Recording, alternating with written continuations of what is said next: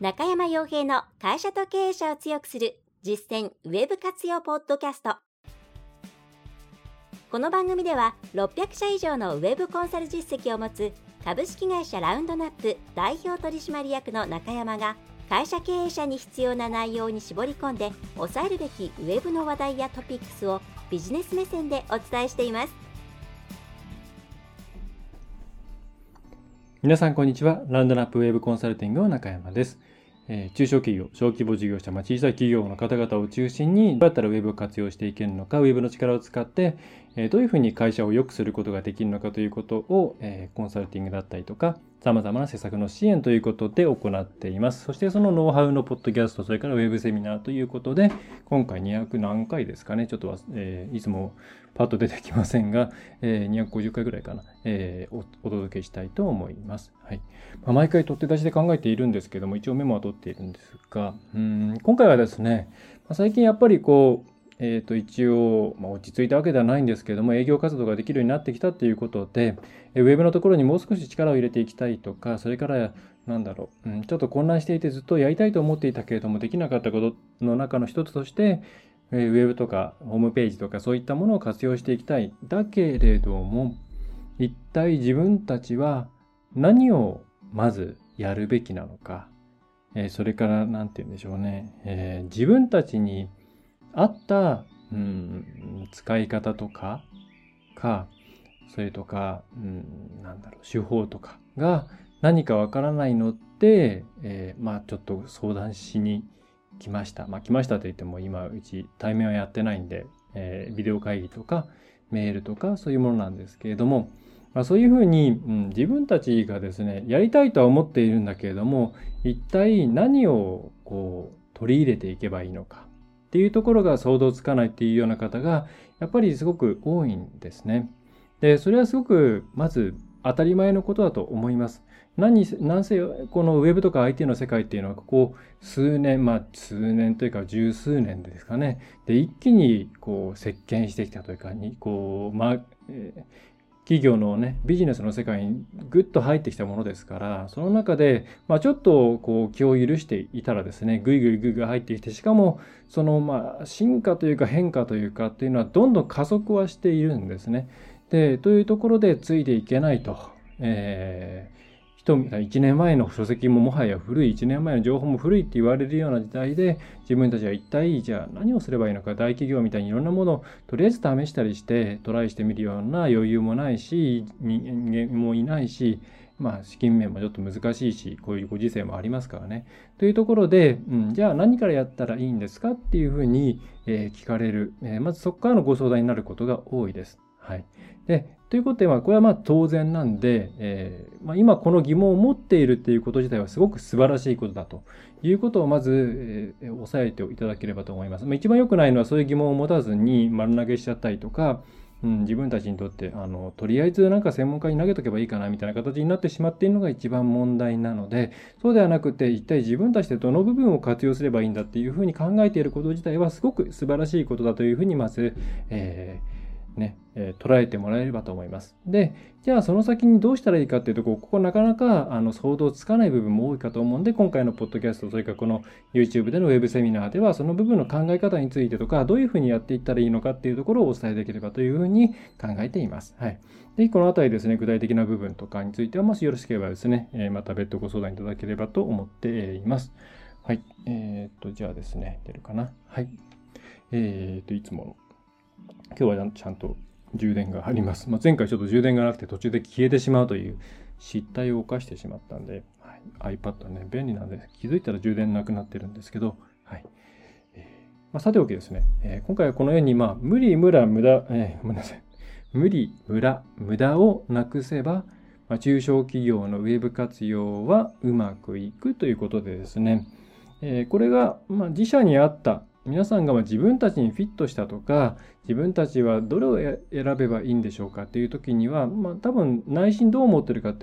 ていうと今の自分たちの状況にあってちゃんと、まあ、投資投資っていうかお金を支払ってそれに対してきちんとリターンがあるものは何なのかっていうことを知りたいんだと思うんですよね。でそれに、まあ、どうやってたどり着くたどり着く、どうやったらたどり着けるのかっていうことが今回のメインテーマです。はい。でよくうち、ね、お客さんに言ってますけれども、この、まあ、ウェブに振り回されるのではなくて、まあ、使いこなそうというところですね。もうかなりのケースで、まあ、これね、中小企業さんっていうよりも、もう少し大きめで、うん、ちょっと余裕が出てきたり、人数が出て、であのね、増えてきたから、えー、もうちゃんとウェブ、きちんとこのウェブ部門を作ってちゃんとやっていこうっていうところの方がむしろこれに陥りがちなんですけども、ウェブのいろんな手段とか、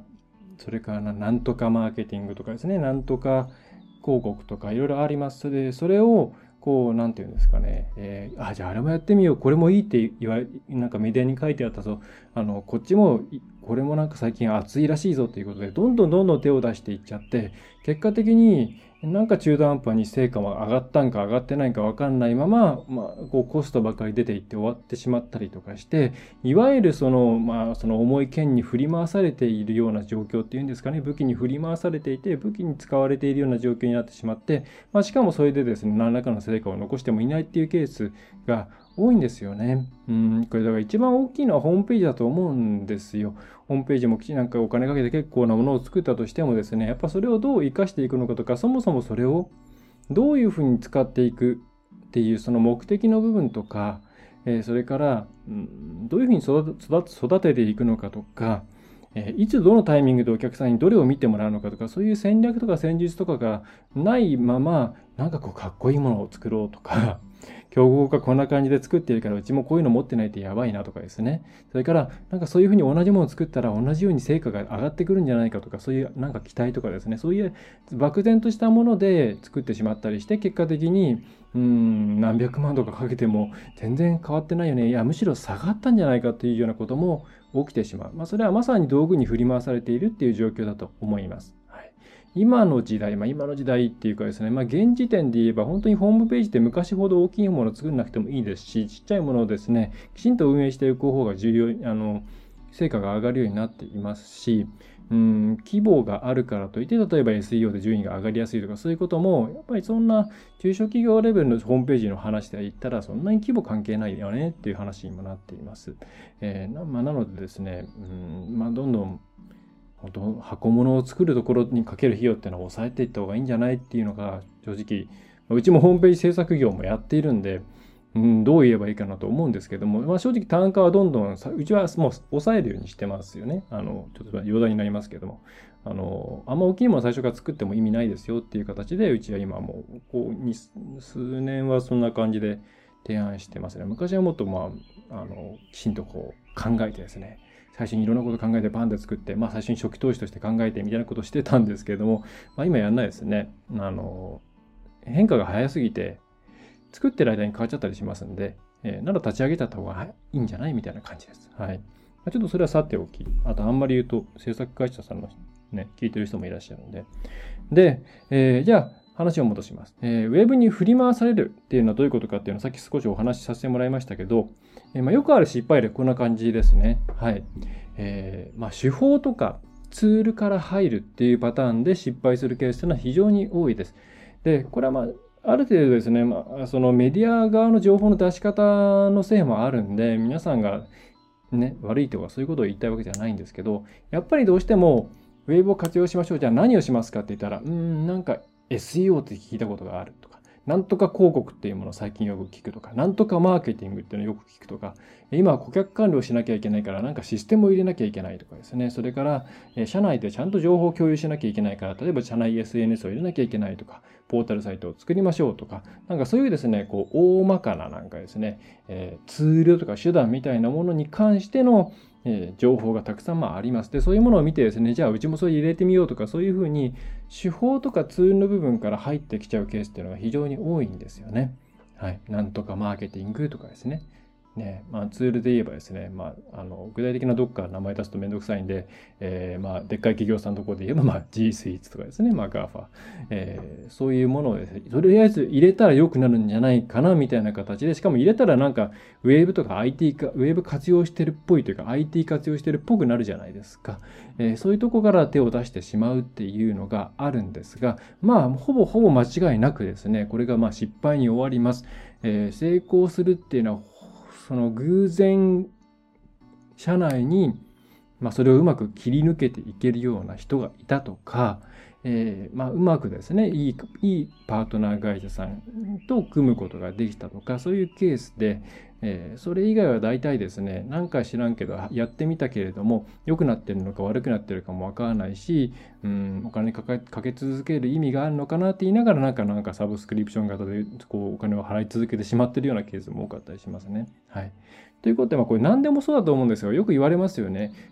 手段の目的化をしない。これは多分ウェブとか IT とかの世界の前のところでもうよく言われていた言葉ですよね。手段の目的化をしてはいけない。何かの手段をやることを目的にしてはいけないよっていう言葉ですけれども、まあ、それがまさに、まこういう状況で当てはまっちゃってるんですよね。うちやってるよっていう時に手法から入っちゃうっていうのは。で、まず皆さんはこの手法とかツールから入るっていう考え方をやめてください。で、やめてくださいって言ってもですね、もう世の中こういう情報ばっかりなんで、なんでかというと、手法とかツールでマーケティングとかセールスをかける会社がほとんどなんで、うん、なんでかというと売りやすいからですし、あとは検索エンジンっていう仕組み上、そういう手法とかツールみたいな単語とかアクションの方が検索されやすいですから、まあそういう情報がいっぱい、えー、ネット上には集まるわけですよ。ね。あの、なんだろう。えー、まあそうですね。うん。なので、えー、まずこれを徹底的に自分の頭の中から排除する。その、なんかこれいいなとか、手段に対してアンテナを、えー、張って即それそれで行動を起こすのはやめるっていうことが大事です。はい。で、でこれウェブの話だとですね、なんか、うん、そうなんだって言ってよくわかんないかもしれないです。よくわかんないっていうイメージができないっていう方もいらっしゃるかもしれないんですけど、ウェブ以外の部分で言えば、例えばこういうこと同じなわけですよ。ね。あの、じゃあ、うちもとりあえず Excel を使おうとかですね。えー、よくわかんないけど最近よく聞くから、よく聞くから BPO とかを使ってみよう。ビジネスプロセスアウトソーシングですね。まあ、えー、っと、あの、BPO アンケートはそっちじゃないです。えー、あとは、車のラッピングって良さそうだね。やってみようとかですね。これなんかこういう今までの割とこのウェブとかあんまり関係ないところ、まあ Excel はまあ IT っちゃ IT ですけど、で、に置き換えて考えてみると、こういうふうに言われたら、例えば部下にこういうふうに言われたら、いや、何のためにとかですね。それ意味あるのとか。えっ、ー、と、どうしてそういう、まあ、それをすると何が変わるのとかですね。そういうことを聞きたくなると思うんですよ。多分まあ、この辺についてはなんとなく知識があるから、ね。いや、エクセル使おうって、エクセル入れればそれ何でも良くなるわけじゃないじゃないって。何の業務を効率化するためにエクセル使うのとかですね。え。bpo だったら、じゃあ、とりあえず外に出すって言うけれども、中でやった方が効率いいこともあると思うし、個人情報の兼ね合いもあるけど、その部分をどういうふうに出したら、えー、その際全体としてコストが下がると思ってのとかですね。えー、それから車のラッピングについてもですね、良し悪しなわけですよ。それまあ、ラッピングすること自体の費用っていうのはそこまで高くはないわけですけど、ステッカーなんかだったら本当にそうですけど、まあ、例えば例えばそのラッピングすればまあ知名度は上がるよねと、うん、知名度は上がるけれども、その逆に言えば自分の営業エリアをですね、外にさらしていることになりますから、競合他社がですね、あ、この辺からこの辺まで回ってうまく営業この会社はしてるんだなということがバレちゃうっていう、そういうリスクもあるよねと。そこを天秤にかけた時に本当にラッピングした方がいいのとかですね、えー、いろんな、うん、ことが思いつくじゃないですか。それが、やっぱりですね、ウェブの世界っていう風になっちゃうと、うん、イメージがつかないから、なんか良さそうみたいな感じでやっちゃうわけですよね。はい。まあ、そういう状況なんだと思います。はい。で、で当然、ウェブにもですねど、ど、皆さんがどんな状況であっても、まあ、これやっとけば OK っていうものは、まあ、ほぼほぼないので、えー、なんかですね、それはまあないと。はい、で、まあ、こうさっき言っちゃったですね。はい。まあ、ネット上には手段ありきの情報ばっかりですっていうのは、まあ、もうこれ、もう多分、そうでしょうね。はい。うん。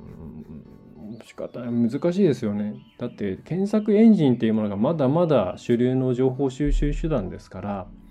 顕在的に言葉になっていないものっていうのは検索されないですからね。皆さんの頭の中にある。それがどんなにその言語、なんだろう、口頭、こう、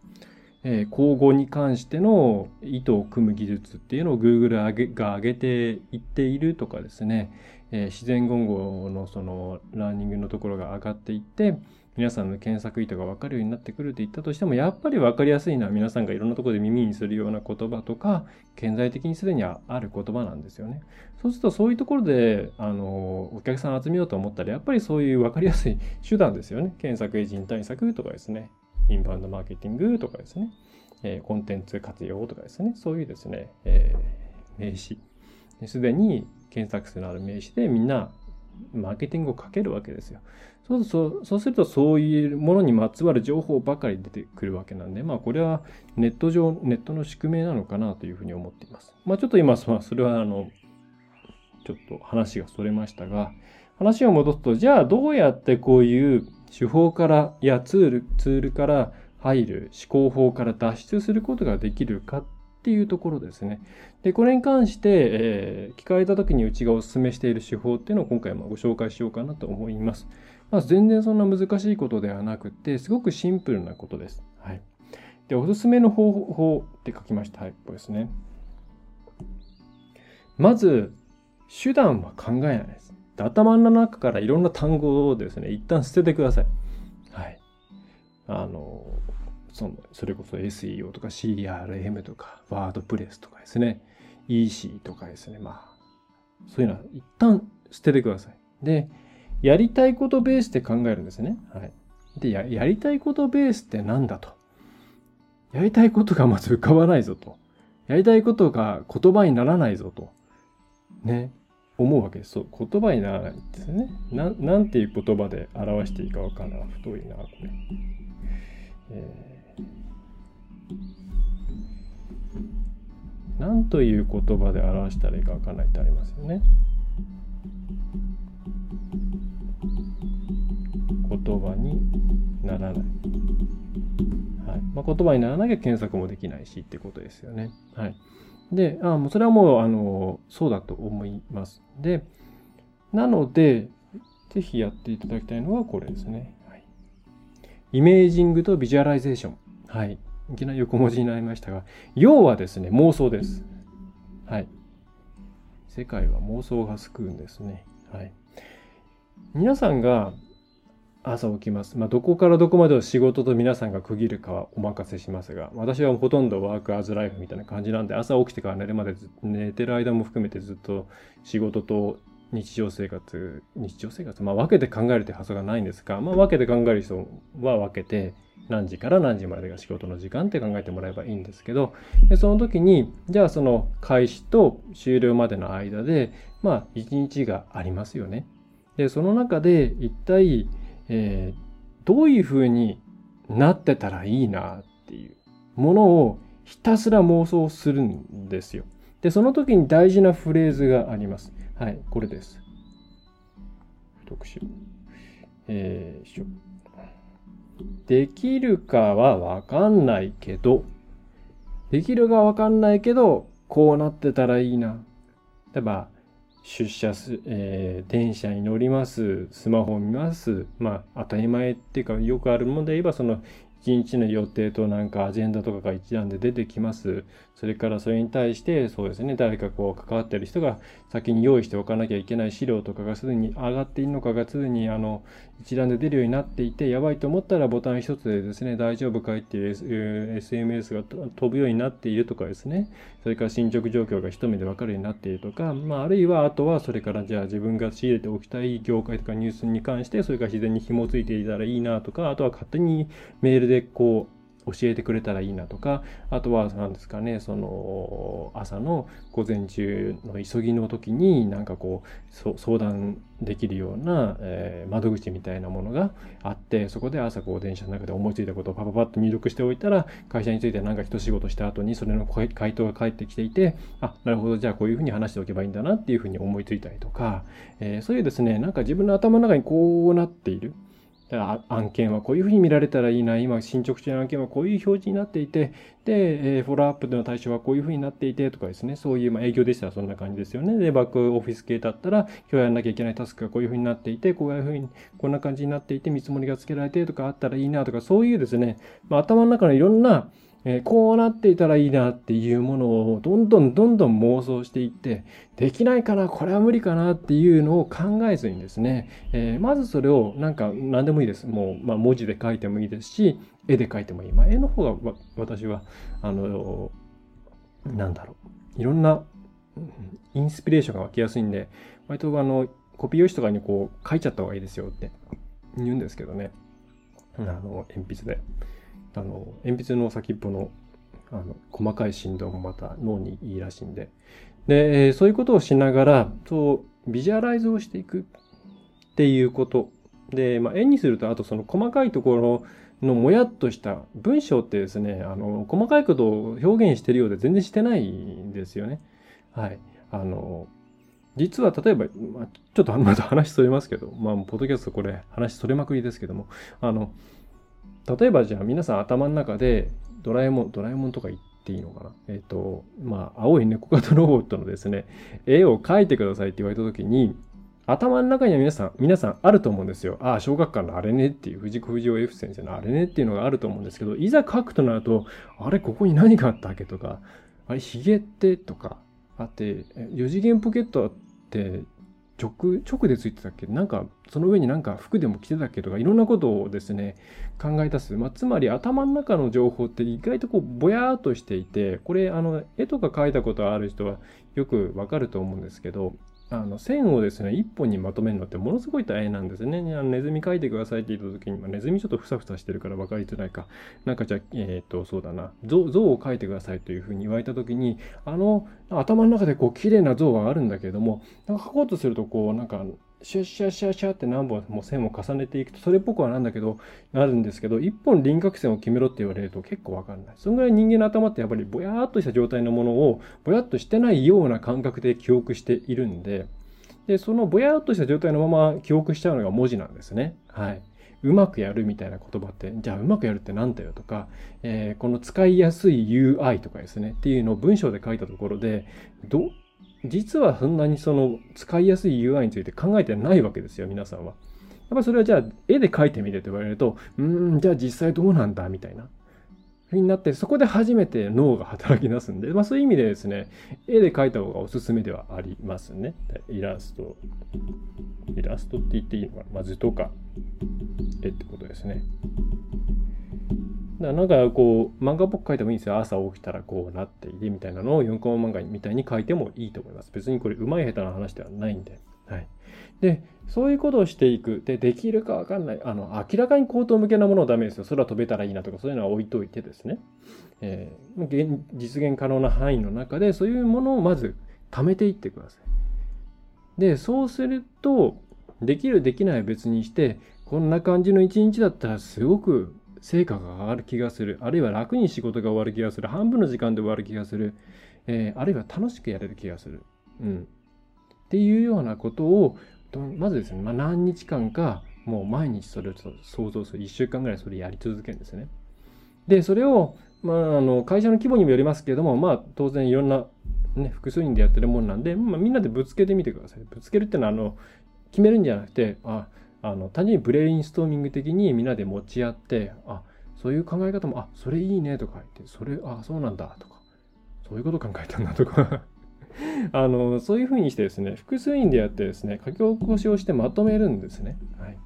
でそれで一応なんか朝から夜までこんな感じで業務が流れていたら、えー、まあ大体みんないい感じだよねっていうものを作る。はいまあ、トップダウンの組織であればもう社長さんとか経営者の方がこうなってたらいいと思うからこれにするで、まあ、決めちゃってもいいです。それはもうあの別の話なんで、その組織の意思決定プロセスの話は別の話なんで、これでは語らないですけれども、はい。で、そういうふうにですね、まず妄想をして自分たちがやりたいことをですね、ある程度ビジュアライズした状態で、じゃあこれって実現する方法があるのっていう順番で考えるんですよね。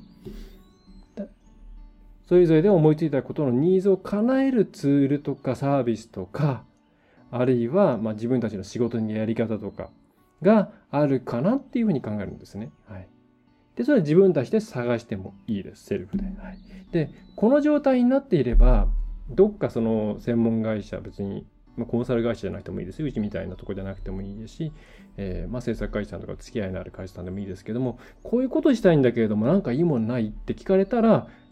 なんかお伝えしやすいんですよ。はい。こういうふうなとこまで行っていれば、アドバイスがすごくピちゃんときちんとしたものがしやすいんですね。でも大体アドバイス求められる段階っていうのは、えー、なんかいいもんないとかですね。うちなんか使えるいいもんない。そう言われるとですね、わからないですね。はい。お気持ちはすごいわかります。その、そういう聞きたくなる気持ちはわかるんですけど、やっぱりその、もうちょっと詳細化してくんないと、わかんないよねって。ね。ただうちとコンサル契約してますって言ったらそこのヒアリングからやるからいいんですけど、あの、普通にそのざっくりとした段階でサービスのベンダーさんとか、そのサービスを出している会社さんとかに相談すると、やっぱり向こうもですね、困っちゃうんで、困るとですね、あの、いろんなこう、うん、余裕を持った提案をしてくるんで、まあ大体こう、結果的に無駄とかが多くなっちゃうんですよね。はい。で、えー、まあ多分こういうふうに何したいんかっていうところまである程度分かってそれをどう実現したらいいんですかっていうのをネットで検索したりとかあるいはちょっと相談してみようかどっかにとかですねっていうことをしていくとすごくですねあの自分たちが欲しいものっていうのをきちんと手に入れることができるようになります。はい、当然自分たちこうなっていたいっていうゴールの姿がをすでに皆さん持っていますから、出来上がったもの、例えばシステム作ってもらいました。てえーと、仕組みを作ってもらいました、人力評価制度を作ってもらいましたという時に、じゃあそれも研修、つまりちゃんとそれがちゃんと自分たちが使えるものかとか、問題ないかをチェックするっていう段階ですね。それを、えー、皆さんはちゃんとこうなっていたら OK っていうのも持ってるんで、ちゃんとできるんですよね。っていうことで、うん。こういうふうにまセルフないし助けを借りて相談しながらやっていくと。そうするとすごくその振り回されない自分たちで欲しいと思ったものを IT とか Web の力を使って実現して手に入れるっていう一番あのいい姿になっていきます。なのでさっきのイメージング、ビジュアリゼーションっていう、ビジュアライゼーションっていうもの、まあ私はもう妄想って言っちゃってますけれども、ハクチウムとか妄想って言っちゃってますけれども、えー、そういったものをまず一緒に、まあえー、皆さんでやっていってですね。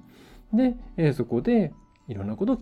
を明確にしていった、えー、で、その段階で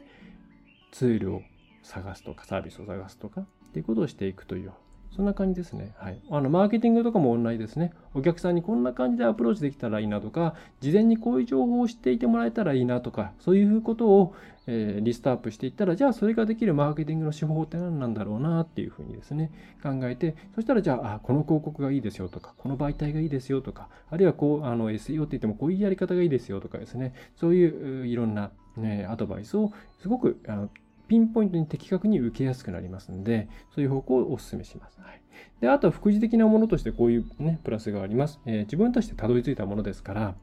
ぱりね、まとまりやすいんですよね。押し付けられたものってなかなかなんかまた IT とか Web とか名乗ってる人が来てなんかいろんなこと言ってきたぞみたいにですねなっちゃうんですけどもみんながですね自分たちでこうしたいなっていうものですからやっぱりそれがを実現できるものが来たっていうふうになったらああまあ自分たちもそうやりたいって言ったしね、やろうかっていうふうになるんですね。まあ、人間一貫性を保とうっていう、まあ、これ影響力の武器なんかでもよく言われていますけれども、一貫性の原則だったかな、えー、って言って、自分たちがこうだっていうふうに言ったこと、自分がこうだって言ったことに対して、まあ、なるべく一貫性を保とうとするんで、まあ、やっぱり社内がですね、やると言ったらやるぞっていう方向にまとまりやすいっていうのがありますよね。で、それからちゃんとその自分たちの頭の中で考えて欲しいと思ったものですから、やっぱりそんなに無理とか無駄とか無駄っていうような中小企業がいろんなものを押し付けられた時にありがちなですね、辛い、まあ 3M っていうふうにうちのお客さん呼んでますけれども、えー、ね、あの、その、この言葉うちのお客さんからあのうまく使わせてもらってるんですけども、いいですよね。えー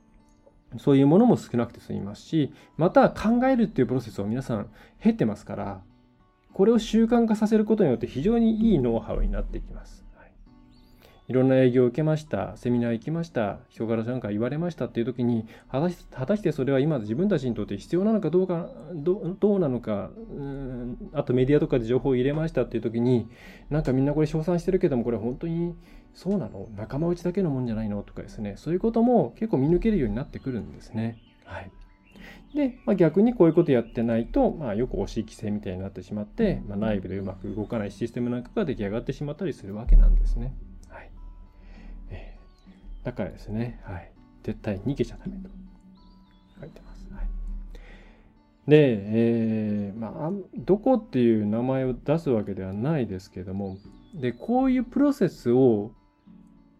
一緒に歩んでいくことが、まあ、私は私たちの使命だと思っているんですね。でそうすることによって今までお伝えしたようなさまざまなメリットとか皆さんの中のレベルアップっていうものが測るを測ることができるんです。でもやっぱり世の中にはですねさまざまな理由でこの辺を横取りする解散ってのがあるんですね。はい、考えさせない。でこれはねあのそっちに行きたくなっちゃう気持ちはわかるんですよ。全部うちが考えますからね。皆さんに合ったものヒアリングして考えますからね。黙って座っていてくれればいいんですよ。極端に言えばですね。で、これは一見、ああ、ありがたいなっていうふうに思われるかもしれないんですけど、ね。これ、考える機会を奪われているっていうふうに思った方がいいです。ね。あの、上、ホームページをリニューアルするときもそうなんですけど、丸投げするのってものすごいもったいないんですよ。そういうタイミングじゃないと自分たちの会社をどう表現するかとか誰にどういうふうに受け入れられているのかとかどんな書き方をするとダメなのかとかそういう、えー、ですね考える機会とか場っていうものってなかなかねホームページを作るとかそういうこと状況じゃないと出てこないですよね。でもそれを全部持ってかれちゃうっていうのは実はすごい皆さんとしては損をしていてまあ、それは邪推すればですね、邪推すれば、次回以降も丸ごとうちにお願いしますねっていうような、まあ、意図も感じざるを得ないです。なんでかっていうと、こういうふうに自分たちで考えられるようになっていくと、次同じように自分ね、あのー、なんだろう。例えばその、ある制作会社に次、次もこの会社に次依頼してもらいたいなと思ったら、うん、まあその自分たちのことだけを考えるんだったらもう何も考えさせないで次もお任せであのやってもらえるようにしようっていうのがそれは一番美味しいですよね言うことも聞いてくれるしお金は出してくれるしねえー、提案も聞いてくれるしなるべく考えてほしくないっていう。はい。まあちょっとそういう会社さんがですね、まあ、まあ、全体の本当に一部なんで、あの、ちゃんとた会社、普通の会社さんはちゃんとしてます。あの、フォロー、ここフォロー入れておかないとめんどくさいことになる。えっ、ー、と、なんかね、あんまり同業ディスるつもりはないんですよ。あの、時々言いますけども。はい。で、で、何が言いたかったかっていうと、皆さんですね、自分たちが考えるっていうことを、を考えなくていいよっていうことをですね、えー、すごく価値のあることだと考えてしまいがちなんですけどこういう場合においては自分たちで考えるチャンスを奪われたっていうふうに考えて損したなっていうふうに思った方がいいです。はい、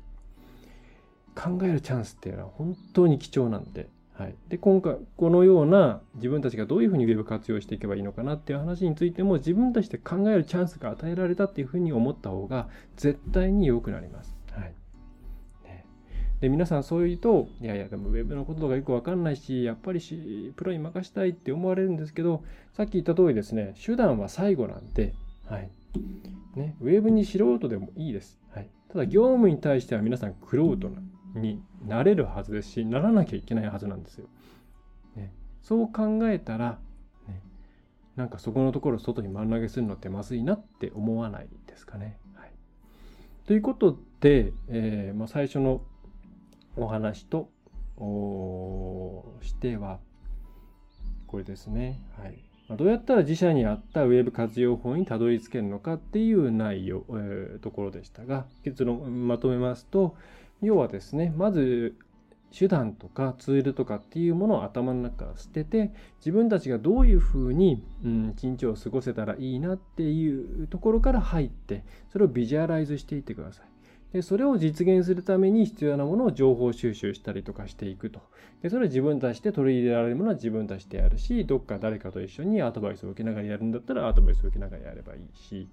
えー、またそういうふうに自分たちのやりたいことが明確になった状態でどっかに専門系の会社さんに相談をすればもっとそれに関してピンポイントな知見が得られることが多いですと。ということで、えー、そういうふうにですね考えるステップっていうのを必ず取るようにして、えくださいというのが今回の内容になります。はいまあ、これがですね自然にできている会社さんっていうのが気づいたらなんかですね、えー、うまいことあの反響まあ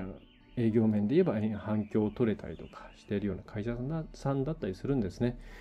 あの最初から結構うまくいく会社っていうのはそのウェブがない時から例えばマーケティングであればウェブがない時から、えーと、ダイレクトマーケティングとかを自分たちで試行錯誤してきたとかそういう経験がある会社さんなんですよ。それはダイレクトマーケティングをやっていたからとかそういうことではなくてうんと自分たちで試行錯誤をしたとか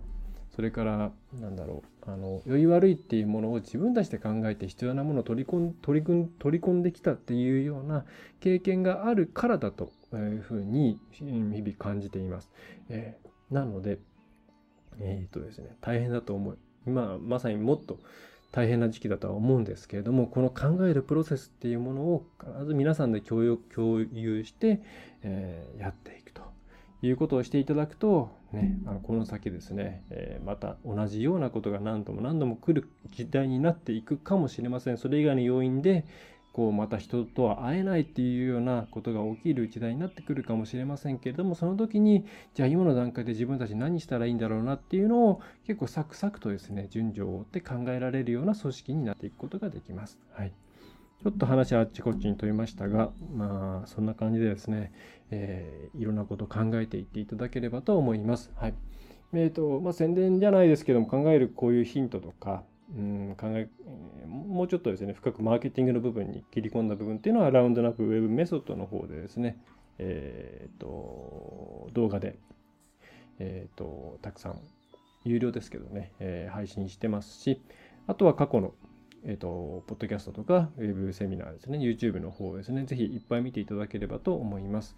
えーまあ、あとはですね、えーまあ、コンサルティングのサービスが、まあ、一応今のところでは月額ミニマム5、6万ぐらいかのがあるんで、そのあたりを使ってどんどん質問していただいたりすると早いかなというふうには思っています。はい、何にせよですね、はい。あの、いろんな情報他にもありますので、取り込んでいただければと思います。はい。えー、それではですね、えー、最後までご覧いただきましてありがとうございました。えー、とですね、よろしければ、えー、いいなと思ったらですね、いいねの方をしていただくとか、シェアをしていただくとか、あるいはチャンネル登録とか、えー、ポッドキャストであればレビューとか、うーんと評価か、えー、なんかもしていただけると、えー、嬉しいです。はい。それでは、えー、最後までお聞きいただきまして、またご覧いただきましてありがとうございました。えー、小規模事業、中小企業を応援するラウンドナップウェブコンサルティングの中山がお送りいたしました。ぜひ次回もよろしくお願いいたします。最後までありがとうございました。